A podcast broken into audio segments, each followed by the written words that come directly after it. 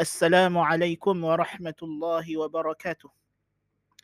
الحمد لله رب العالمين والصلاة والسلام على نبينا محمد وعلى آله وأصحابه أجمعين. أما بعد. Sidang pendengar dirahmati Allah Subhanahu wa taala. Kita bertemu lagi sekali dalam sesi sembang pagi Jumaat. Pada pagi ini saya ingin meneruskan perbincangan kita tentang teori evolusi dan lebih khusus kita telah pun membincangkan tentang theistic evolution, golongan yang cuba untuk mendamaikan kononnya dengan mentakwil nas-nas Al-Quran dan juga hadis berkenaan dengan penciptaan Adam alaihissalam dan penciptaan manusia untuk kononnya diharmonikan atau diseragamkan dengan teori evolusi Darwin. Dan telah kita sebutkan pada siri yang lepas bagaimana teori evolusi Darwin hakikatnya memang tidak sehaluan sama sekali dengan apa yang telah diberitahu oleh Allah Azza wa Jalla kepada kita tentang penciptaan Adam alaihissalam. Bahkan apabila kita kembali kepada apa yang telah kita tetapkan dasarnya bahawa penciptaan makhluk hakikatnya adalah perkara gaib, maka teori evolusi Darwin bukan sahaja tidak selari dengan penciptaan Adam alaihissalam bahkan tidak seharusnya dijadikan sandaran untuk menafsirkan apa-apa penciptaan makhluk dalam alam ini. Yang kita maksudkan ialah teori evolusi Darwin macro evolution. Kita tak menafikan micro evolution yang berlaku yang dapat dilihat dan dirasai di sekitar kita. Pada sesi pagi ini, apa yang saya nak bincangkan ialah sikap kita sebagai umat Islam dalam menghadapi satu polemik yang sering dibangkitkan. Yang hakikatnya inilah punca kenapa wujudnya golongan theistic evolution ini. Apakah polemik ini sidang pendengar dirahmati Allah? Tidak lain tidak bukan polemiknya ialah berkaitan dengan pertembungan di antara sains dan wahyu. Hakikatnya kita perlu ada satu standard atau sikap yang sahih dalam berhadapan dengan isu-isu yang sebegini rupa. Jadi pada pagi ini, insya-Allah saya ingin berkongsi dengan sidang pendengar yang dirahmati Allah sekalian tentang sejumlah kaedah atau prinsip yang mesti kita raikan dalam kita uh, merungkai apa sahaja uh, situasi yang digambarkan seolah-olah ia berlawanan dengan wahyu dan bagaimana kita hendak berinteraksi dengan cara yang sahih apabila kita berhadapan dengan situasi yang sebegini rupa. Jadi kita nak urai di sini adalah metodologi yang sahih. Baiklah, sinang pendengar dirahmati Allah, tanpa kita melengahkan masa, mari kita ikuti apakah prinsip-prinsip dan metodologi yang sepatutnya kita ikuti dalam kita hendak membuat penilaian atau penyeragaman di antara maklumat yang kita perolehi menerusi sains dan maklumat yang kita perolehi menerusi wahyu. Pertama sekali yang kita kena faham ialah wahyu sumbernya adalah Al-Quran dan Sunnah dan ijma' as-salafil ummah. Ini adalah sumber yang menjadi rujukan kita untuk menetapkan akidah. Akidah Islam, hukum hakam Islam, sumbernya untuk menetapkan hukum ialah Al-Quran, Sunnah, Al-Ijma' dan Qiyas yang sahih. Bagi bidang-bidang yang boleh diterima padanya Qiyas. Adapun dalam akidah, sumber yang paling utama ialah Al-Quran, As-Sunnah As-Sahihah dan juga Al-Ijma' yang merupakan kefahaman As-Salafus Salih. So, akidah mestilah berteraskan kepada tafsiran kefahaman ulama As-Salaf. Tidak boleh kita mereka-reka akidah yang berdasarkan kefahaman atau andaian golongan terkemudian, golongan khalaf. Kerana mereka tidak ada otoriti. Golongan yang diberi otoriti untuk menghuraikan akidah, menghuraikan agama ini ialah generasi as-sahabah radhiyallahu anhum tabi'in dan tabi' tabi'in yang disebut sebagai ahli sunnati wal jamaah.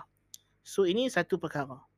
So bila berlakunya ijma' tentang satu perkara yang yang dianggap sebagai akidah dalam Islam, maka ianya adalah benda yang qat'i, yang pasti ianya adalah akidah. Yang kedua, kita kena faham bahawa kaedah asal dalam kita hendak memahami sesuatu nas, sesuatu teks Al-Quran atau hadis ialah mestilah berteraskan kepada kefahaman bahasa Arab yang asli yang difahami oleh generasi as-salafus salih radhiyallahu anhum ajma'in. Iaitulah makna yang zahir yang segera difahami oleh akal yang sejahtera, oleh akal yang sejahtera. So kalau kita jumpa ayat, kalau kita nak praktikkan dalam konteks teori Darwin ini, macroevolution ini, apakah yang ulama salaf faham daripada makna kalimah khalaqa, mencipta? Apa yang ulama salah faham daripada perkataan Allah Azza wa Jalla inna khalaqnal insan kami menciptakan manusia apa yang difahami daripada perkataan tersebut apa makna khalaqa? Adakah makna khalaqa di sini ialah evolusi? Tidak ada ulama salah yang faham begitu. So itu maksud kita. So mesti kita rujuk apa dia tafsiran ulama salaf. Kita tidak boleh ambil bahasa baru istilah moden kemudian kita nak pergi tapuk, kita nak pergi tempek dekat bahasa Al-Quran. Kerana Al-Quran diturunkan dengan bahasa Arab yang ada uslubnya tersendiri, yang ada kefahaman yang tersendiri, yang kita mesti faham dalam konteks bahasa yang Allah Ta'ala telah berbicara dengannya, iaitulah bahasa As-Sahabah radhiyallahu anhum, generasi tabi'in dan tabi' tabi'in. So ini adalah prinsip yang kedua yang sangat penting dalam memahami Al-Quran dan Sunnah. Yang ketiga, kita tidak boleh mencabar apa yang telah zahir daripada nas Al-Quran dan wahyu dengan dalil yang tidak pasti. Dengan dalil yang tidak pasti. Kerana asalnya Al-Quran dan Sunnah apabila telah berlaku ijma' para ulama akan atas satu kefahaman atau tafsiran terhadap sesuatu ayat, maka ianya adalah qat'i, ianya adalah pasti. Adapun bila datang maklumat yang kita perolehi daripada sains, daripada apa sahaja maklumat yang kita perolehi yang bukan daripada wahyu, ia belum tentu lagi pasti, ia belum tentu lagi qat'i. Maka kita tidak boleh melawan nas Al-Quran dengan dalil akal atau apa-apa maklumat yang bukan bersumber daripada wahyu yang tidak qat'i.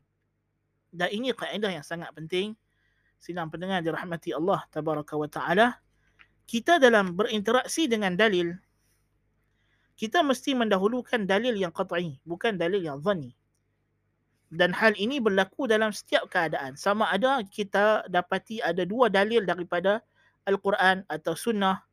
Dalil wahyu dengan wahyu sendiri yang didapati seolah-olah dianggap ada percanggahan maka kita kena mesti lihat mana satukah dalil yang qat'i. Sama ada dari segi subutnya ataupun dari segi dalalahnya. Maka inilah yang kita kena dahulukan.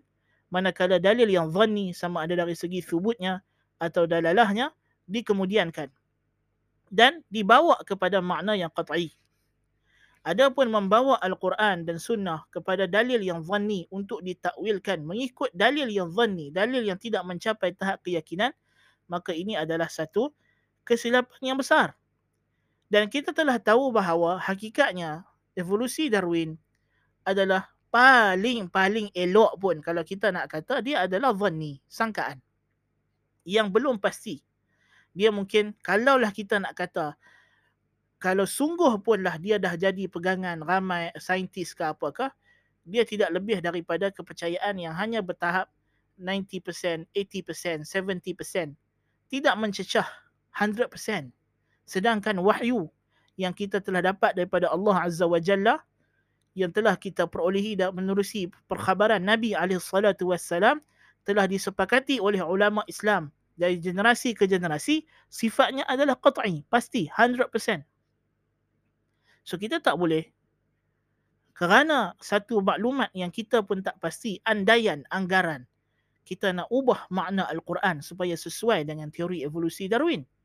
Maka ini adalah kesalahan yang besar sidang pendengar dirahmati Allah. Apatah lagi kalau kita dah tahu bahawa teori Darwin ini bukan sahaja bersifat zanni, sangkaan, bahkan ia adalah salah.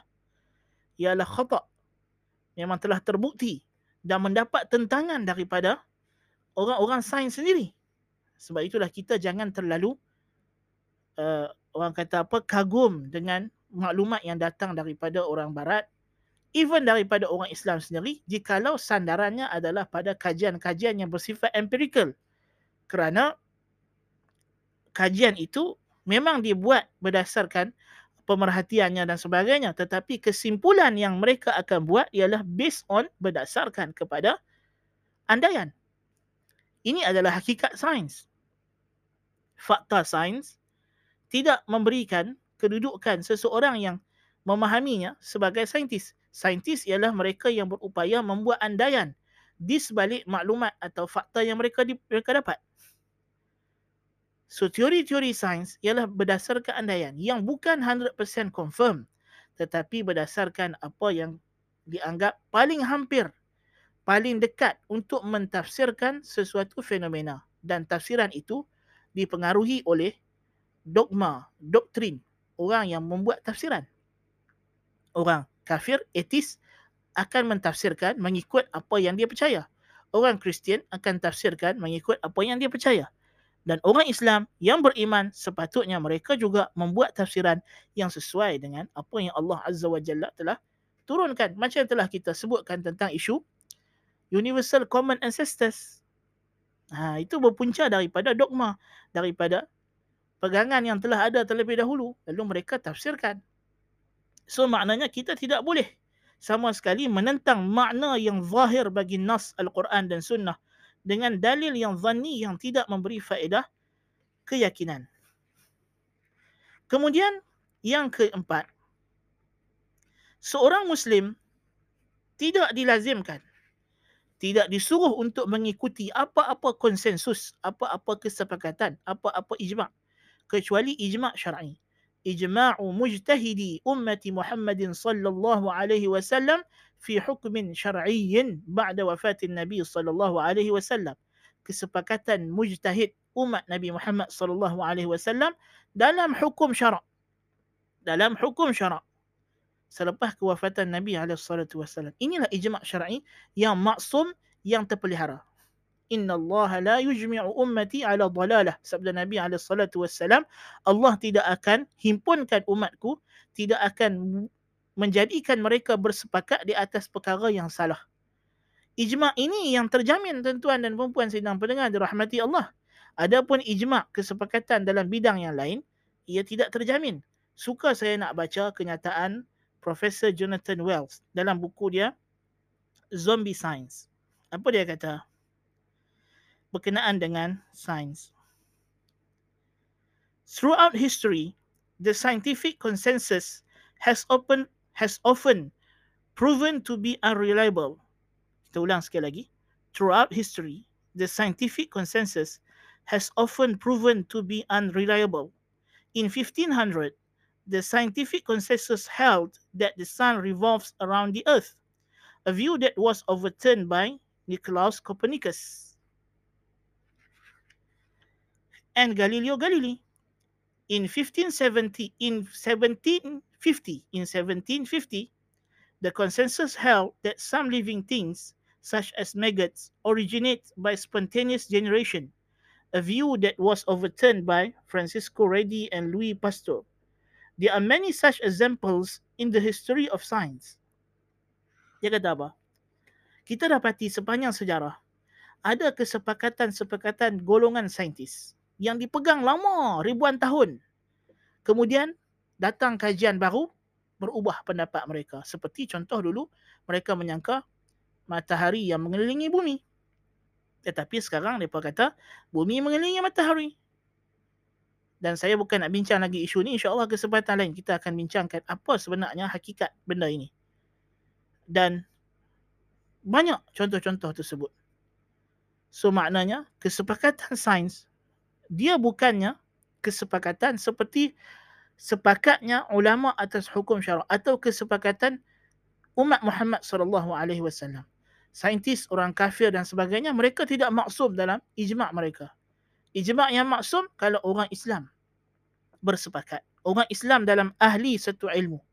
Kalau dalam hadis, kalau ulama hadis bersepakat, maka itulah ijma' yang diambil kira. Kalau ada ahli kalam yang mukhalafah, ahli kalam yang menyelisih ulama hadis dalam satu isu hadis, tidak diambil kira pendapat dia. Dalam isu fiqah, kalau dah fuqaha ijma' atas satu isu, tiba-tiba ada orang yang bukan fuqaha, bukan faqih. Dia mungkin ahli dalam ilmu lain, ahli bahasa Arab. Tiba-tiba dia menyelisihi pendapat fuqaha tersebut. Adakah itu akan mencacat ke ijma'? Tidak. Penyelisihan dia tidak diambil kira. Ulama nahu telah bersepakat dalam satu isu nahu tiba-tiba datang orang yang pakar dalam bahasa Inggeris dan dia orang Islam, pakar bahasa Inggeris bukan pakar dalam bahasa Arab, bukan ahli bahasa Arab. Dia tidak setuju dengan pendapat ulama bahasa Arab tentang isu bahasa Arab. Adakah pendapatnya itu kita ambil kira? Kita tak ambil kira. Yang diambil kira seperti yang disebut oleh Syekhul Islam Ibn Taimiyah rahimahullah ialah kesepakatan sesuatu ahli dalam isu yang dibincangkan dan kesepakatan yang maksum ialah kesepakatan umat Muhammad sallallahu alaihi wasallam. Adapun umat yang tidak beriman, orang kafir, ijma' mereka tidak terpelihara. Mereka boleh ijma' pada benda yang salah. Tengok macam mana orang Kristian boleh ijma' Tuhan tiga tapi satu, satu tapi tiga. Na'udzubillah min zalik. Tengok macam mana orang musyrikin boleh bersepakat kata ada sembahan selain Allah. Na'udzubillah min zalik. So ijma' mereka tidak terpelihara. Jadi macam mana kita nak yakin. So yang diambil kira dalam sains bukan ijma'. Bahkan ijma' tidak pernah wujud dalam kamus sains. Tidak pernah wujud dalam kamus sains. Ha? Scientific scientific method tidak ada istilah disepakati. Yang ada ialah tafsiran yang paling boleh menjawab banyak persoalan daripada sesuatu fenomena. So sesiapa yang boleh memberi tafsiran yang tafsirannya dilihat paling cepat, paling dekat dan paling kurang bantahan maka itulah tafsiran yang akan dijadikan tafsiran rasmi. Itu saja. Tidak bermakna semua orang setuju dengan pendapat tersebut. So ini di antara benda yang kita kena faham tabiat ilmu sains ataupun metodologi dalam ilmu sains itu sendiri.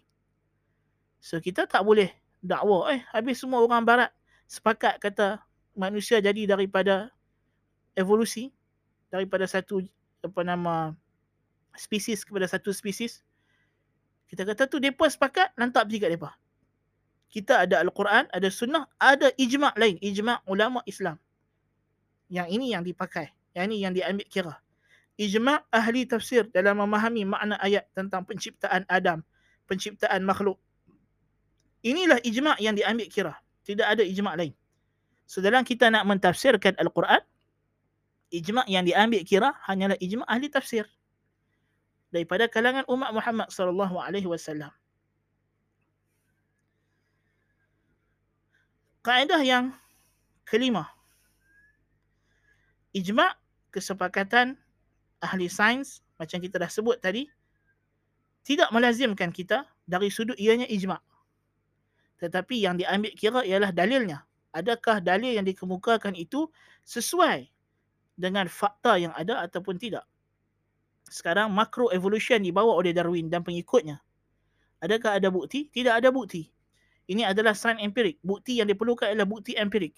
Sedangkan Darwin memberikan kita satu tafsiran metafizik. Tafsiran metafizik. Dia bercakap dalam bukan bidang sains, bidang metafizik, bidang ghaib. Maka kalau dah isu yang dia bincang pun bukan isu yang bersifat saintifik, macam mana kita nak terima dia sebagai benda yang wajib kita pakai?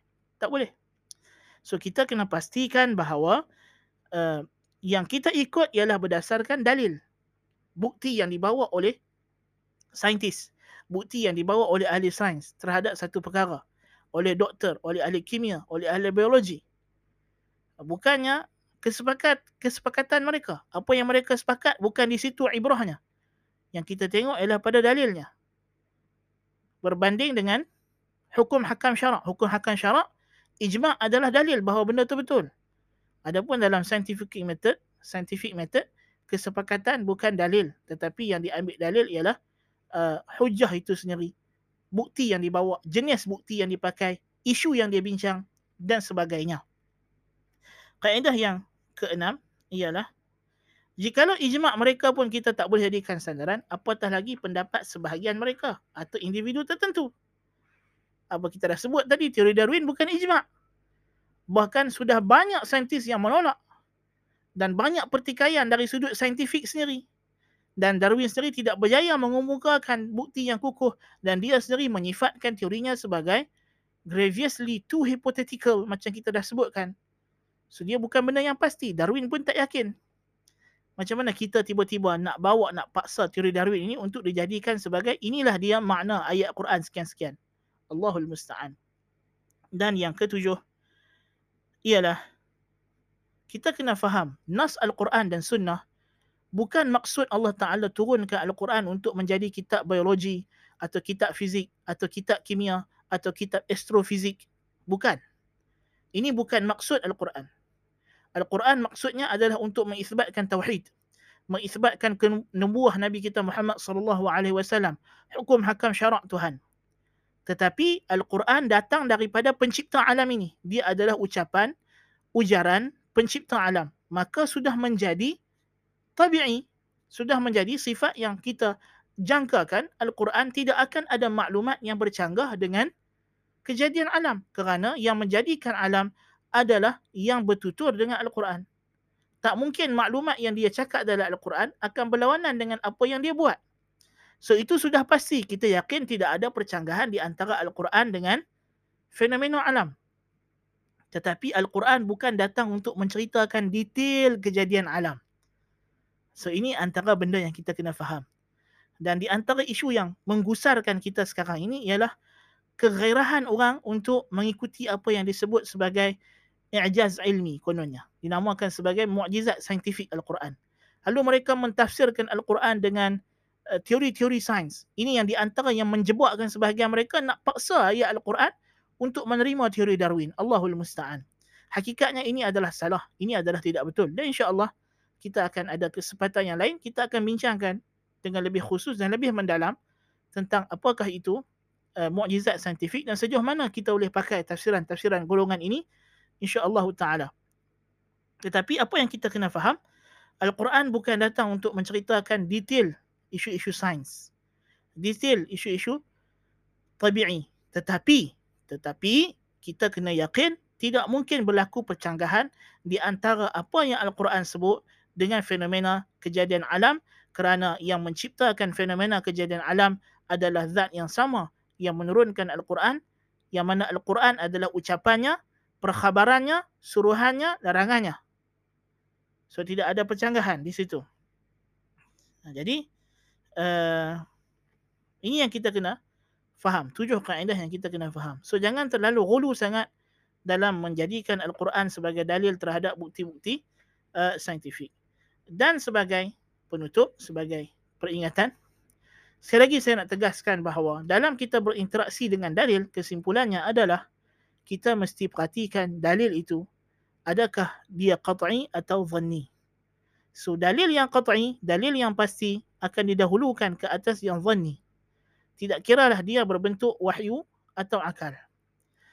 Dalil tidak dilihat dari sudut ini adalah wahyu, ini adalah akal. Tidak. Kerana ada dalil dalam Al-Quran yang bersifat dalalahnya zanni. Petunjuknya zanni dan ada benda yang kita perolehi maklumat menerusi akal dalalahnya adalah qat'i dan kita yakin tidak mungkin berlaku percanggahan di antara al-Quran dengan apa yang qat'i daripada maklumat yang kita peroleh secara empirik. So apa yang tidak qat'i tidak ada masalah. Tetapi apa yang telah qat'i yang telah ijma' kita juga yakin tidak ada lagi dalil lain yang akan mencanggah yang mencabar al-Quran. Kerana Al-Quran datang daripada min ladun hakimin khabir. Tuhan yang maha bijaksana yang mengetahui segala sesuatu dengan detail, dengan terperinci. Tuhan tahu selok-belok kejadian alam ini. Dengan terperinci kerana dia yang buat. Ala ya'lamu man khalaqa wa huwa latiful khabir. Dia yang cipta alam ini. Dia yang lebih tahu bagaimana Adam dijadikan. Bagaimana haiwan dijadikan. Bagaimana alam ini dijadikan. Allah yang paling tahu sebab dia yang buat. Dan Al-Quran ialah kalam dia. So kita kena berhati-hati di situ sebelum kita hendak memaksa makna mana-mana ayat Al-Quran untuk mengikut andaian anggaran teori kita. Ha, ini penting kita kena faham bahawa majoriti isu-isu sains di sini ialah andaian, teori, anggaran. Ha, bukannya benda yang pasti. Adapun yang pasti yang qat'i kita dapati tidak ada percanggahan. Alhamdulillah. Tidak ada percanggahan. Fakta sains tidak ada percanggahan dengan Al-Quran. Tetapi yang menjadi isu ialah teori, andaian, tafsiran kepada fenomena sains. Ini yang kebanyakan orang anggap dia sebagai sains. Orang bila sebut sains yang dia faham ialah andaian atau tafsiran ini. Ha, bukannya fakta itu. Fakta sains Alhamdulillah tidak ada percanggahan dengan Al-Quran. Tetapi andaian-andaian terdedah kepada percanggahan dengan Quran kerana boleh jadi pengandai itu membuat andai yang salah berdasarkan dogma, berdasarkan doktrin yang dia sendiri dah ada terlebih dahulu. So itulah apa yang saya nak sampaikan pada pagi ini. Mudah-mudahan adalah manfaatnya untuk tuan-tuan dan pendengar yang dirahmati Allah Subhanahu Wa Taala. Insya-Allah berbaki lagi satu lagi uh, siri kita tentang evolusi Darwin ini insya-Allah. Iaitulah pada siri yang akan datang kita nak menjawab betulkah sebenarnya teori Darwin ini pernah dianuti oleh saintis yang Muslim atau saintis yang bernisbah kepada Islam. Betul atau tidak betul? Nantikan siri yang terakhir nanti kita akan jawab persoalan ini insya-Allah.